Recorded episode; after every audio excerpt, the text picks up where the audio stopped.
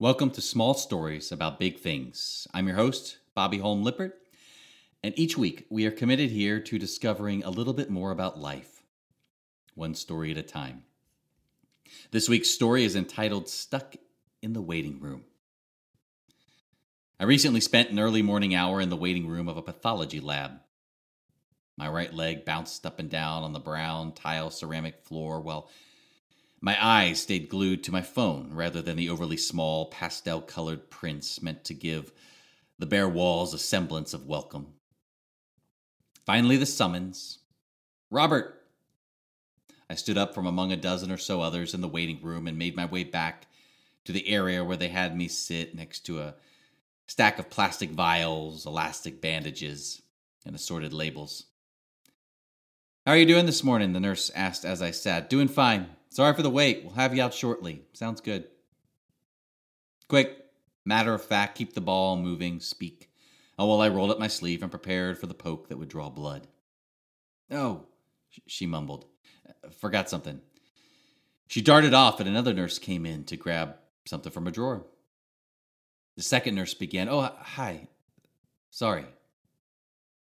I don't think she expected to see a patient in the area where I was seated. This time I offered the question How's the morning going?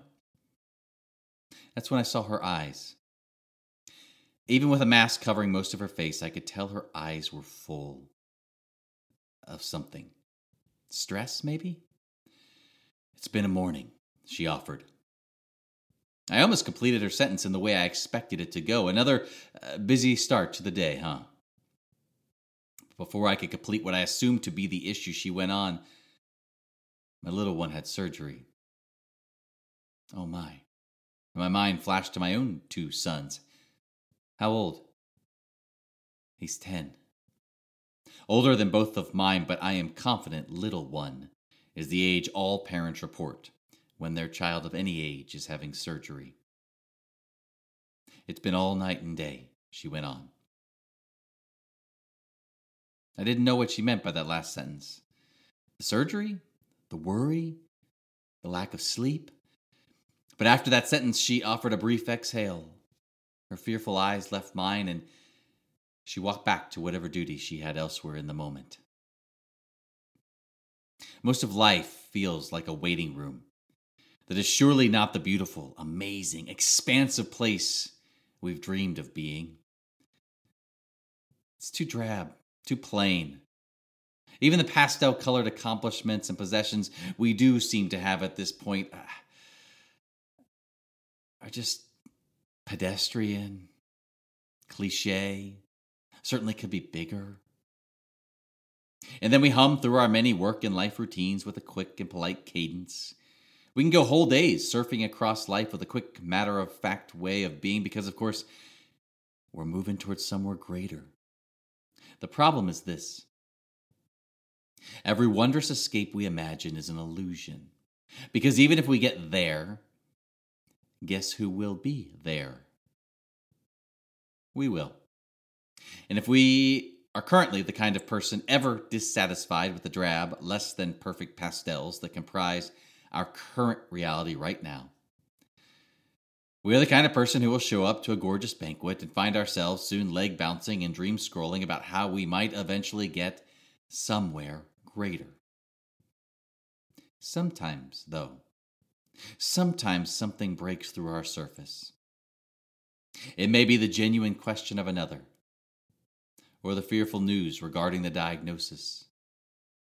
It may be the wholehearted cries or deep laughter of another or it may be the honest eyes of a nurse carrying the soul of her son. Whatever it is, it pricks into our life stream and runs directly toward the place called soul. It feels like waking up, even if the reality we're now processing feels bigger than words can express. And when those moments happen, we can be certain of one thing our vitals are now coming back into good working order. The prick brings us into the only moment we have and the only one that is guaranteed the moment of now. The prick also helps make vividly clear the only kind of color we actually long to have in this life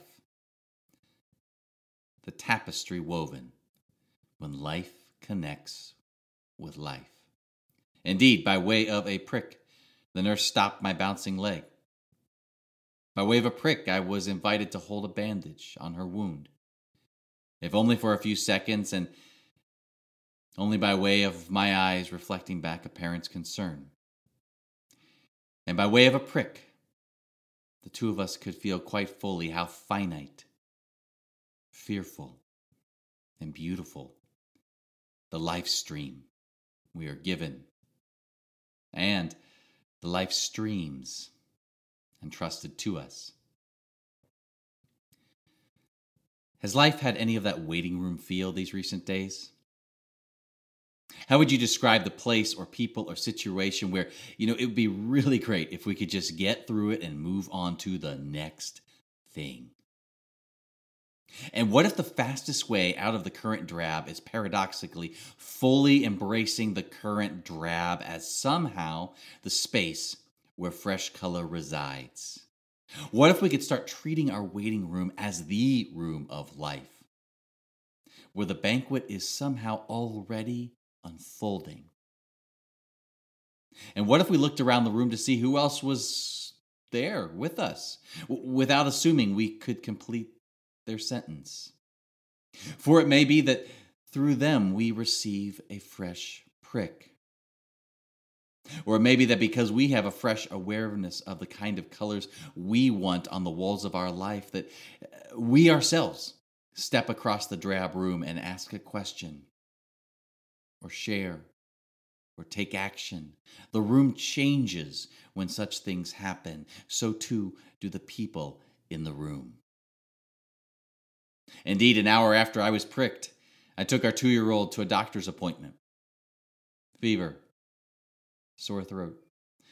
The visit took an entire hour, which proved ample time to bury the phone deep into my jacket pocket and hold his warmth close to me. Thank you for listening to another small story about big things. If you've enjoyed this story or others, please give us a five star review wherever you get your podcasts. Those really do help get these stories out and about. Thank you again.